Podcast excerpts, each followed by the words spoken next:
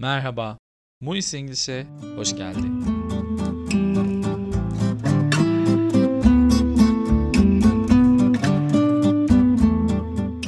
Podcast'in metinlerini kendim yazıyorum. Ses kaydını da kendim yapıp kendim düzenliyorum. Bununla birlikte YouTube'da yayınlanan videonun slaytlarını, kurgusunu ve kaydını da kendim yapıyorum. Oldukça zahmetli ve zaman alan işler bunlar. Bu sebeple bölümleri kısa tutma kararı aldım. Böylece tüm kurgu, kayıt, edit işleri daha az sıkıcı olur diye ümit ediyorum. Bundan sonra her bölümde bir ya da iki ünite olacak. Tüm bu uğraşlara destek olmak istersen Instagram, YouTube, podcast uygulamalarından takip ve beğeni yapabilirsin. İstersen Patreon'dan maddi destek de sağlayabilirsin. Keyifli dinlemeler, izlemeler ya da okumalar.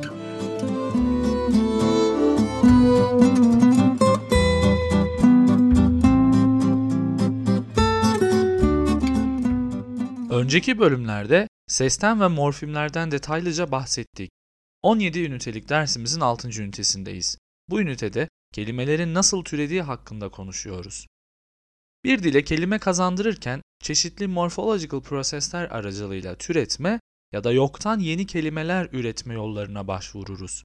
Hatta bazen bu iki işlemi bir arada da kullanabiliyoruz. Produced or created olarak iki ayrı başlıkta inceleyeceğimiz bu süreçleri oldukça iyi öğrenmemiz gerekiyor çünkü neredeyse her sene bir soru çıkabilen bir konudayız. Bir root ya da sisteme çeşitli morphological rules ya da affix'ler ekleyerek yeni kelimeler üretmemiz mümkündür. Bu, dilin productivity özelliğinden gelen bir beceridir. Şimdi tek tek bu produce yöntemlerini inceleyelim. Derivation ya da affixation. Başlığın diğer adı affixation çünkü bu affix kullanılarak gerçekleştirdiğimiz bir uygulama. Derivation adı da derivational morfimlerden gelmektedir. An, mis, pre gibi prefixler ya da ism, ish, less gibi suffixler bir kelimeye eklenerek yeni anlamlar üretebiliriz.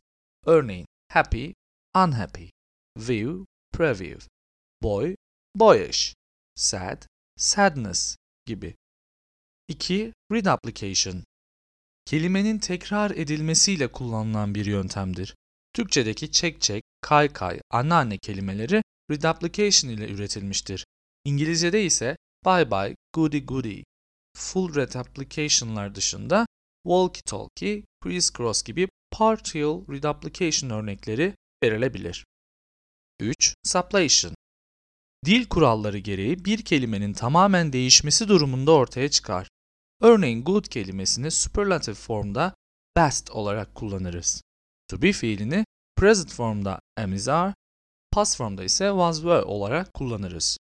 Bu değişimlerle oluşan yeni kelimeler supplation olarak adlandırılır. 4. Compounding Oldukça yaygın ve produktif bir yöntemdir. İki ya da daha fazla root'un bir araya gelmesiyle oluşur. Textbook, credit card, airbrake gibi. Bununla ilgili çok fazla örnek verebiliriz ve bunları 3 kategoriye ayırabiliriz. Birbiriyle ilişkili kelimeler arasında boşluk bırakarak ürettiğimiz toy store, credit card gibi kelimeler open compounding olarak adlandırılır. Aralarına tire eklenerek bir araya getirilen good looking, airbrake gibi kelimeler hyphenated diye ayrılır. Hiç boşluk olmadan birleşen bathroom, school bag gibi kelimeler ise solid kategorisinde yer alır. 5. Symbolism ya da morpheme internal change. İngilizce'deki irregular verbs ve irregular nouns bu kategoridedir. Biraz önce bahsedilen sublation'da tamamıyla bir değişim varken bu yöntemde kısmi değişiklikler vardır. Mouse, mice, sing, sang gibi. Şimdi ise words created yöntemlerine bakalım. 1. Coinage Bazı kaynaklar bu kelime üretim yöntemini branding ve eponym olarak ikiye ayırabilir. Coinage kelime anlamı olarak invent ile yakındır. Bir kelimenin ilk üretiminin zamanla genele yayılmasıyla oluşur. Örneğin Cif aslında bir krem temizleyici markasıdır ancak zamanla benzer tüm ürünlere aynı kelime kullanılmıştır. Hatta ciflemek fiili bile ortaya çıkmıştır. Eğer bu kelime üretimi markalar aracılığıyla ortaya çıkmışsa buna özel olarak branding de diyebiliriz. Eponym markaların değil de kişilerin isimleriyle kelime üretim yoludur. Alessandro Volta İtalyan bir bilim insanıdır ve soyadı ile Volt kelimesi türemiştir. Boycott kelimesi ise aslını aslında Charles Cunningham Boycott kişisinden alır. 3. Borrowing Bir dildeki kelimeyi dile olduğu gibi almaktır. Asla loan translation ile karıştırmayın çünkü burada bir translation durumu yoktur. Yoğurt kelimesi İngilizceye yogurt olarak geçmesi borrowing örneğidir. 4. Loan translation Diğer adıyla calcu yönteminde kelimeyi translate ederek başka bir dile kazandırabiliriz. Örneğin honeymoon kelimesini balayı diye direkt çevirip dile taşımışızdır. 5. Onomatopoeia Türkçedeki yansıma gibidir. Doğal seslerin taklit edilmesiyle ortaya çıkar. Splash, bang, murmur kelimeleri örnek verilebilir. 6. Blending İki kelimenin bazı kısımlarını birbirine blend ederek yeni kelimeler oluşturabiliriz. Örneğin smoke ve fog kelimelerinden smog kelimesini üretmek gibi.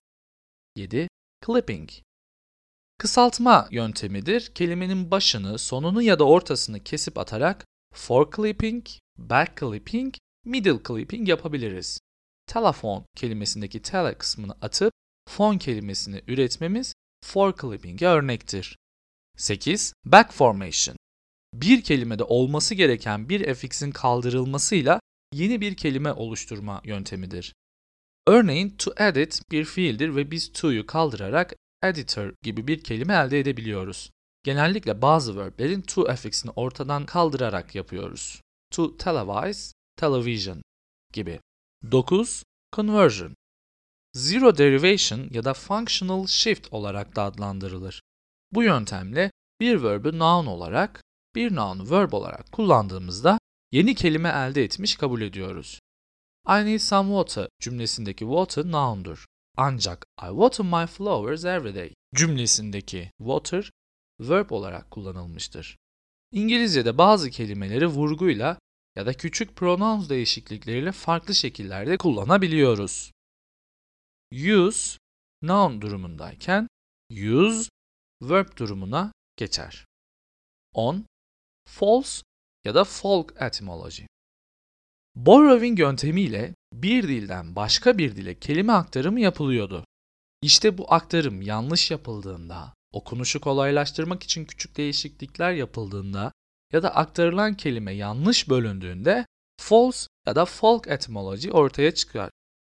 En bariz örnek hamburger'dır. Bu kelime İngilizceye geçtiğinde ham ve burger birleşiminden oluşan birleşik bir kelime olarak anlaşılmıştır. Dolayısıyla kelimenin kökünün burger olduğu zannedilir. Bu yüzden de cheeseburger, fish burger gibi yeni kelimeler türemiştir. İşin aslı ise hamburger tek morfimden oluşur. 11. Akronim Akrostişten aklınızda tutabileceğiniz bir word formation yöntemidir. Kelime gruplarının baş harflerinin birleşmesiyle oluşan kısaltmanın yeni bir kelime olarak kullanılmasıdır. UNICEF, UNESCO en popüler örneklerdir. En bariz örnek ise laser kelimesidir. Tek bir morfim gibi görünen bu kelime aslında Light Amplification by Stimulated Emission of Radiation cümlesinin kısaltmasıdır. Polonezköy'deyim şiiri de hatırlatıcı olabilir. 12. Metaphorical Extension Kelimede oluşan anlam gelişmesidir. Son birkaç on yıldır mouse sadece bir kemirgen değil, aynı zamanda bir bilgisayar parçasıdır. Hatta pek çok kişi için akla gelen ilk şey bilgisayar donanımı bile olabilir. 13. Epithet Unvan ya da lakaplar da word formation yöntemi olarak kabul edilebilmektedir. Örneğin Süleyman the Magnificent, Osmanlı Sultanı 1. Süleyman için bir epithet örneğidir.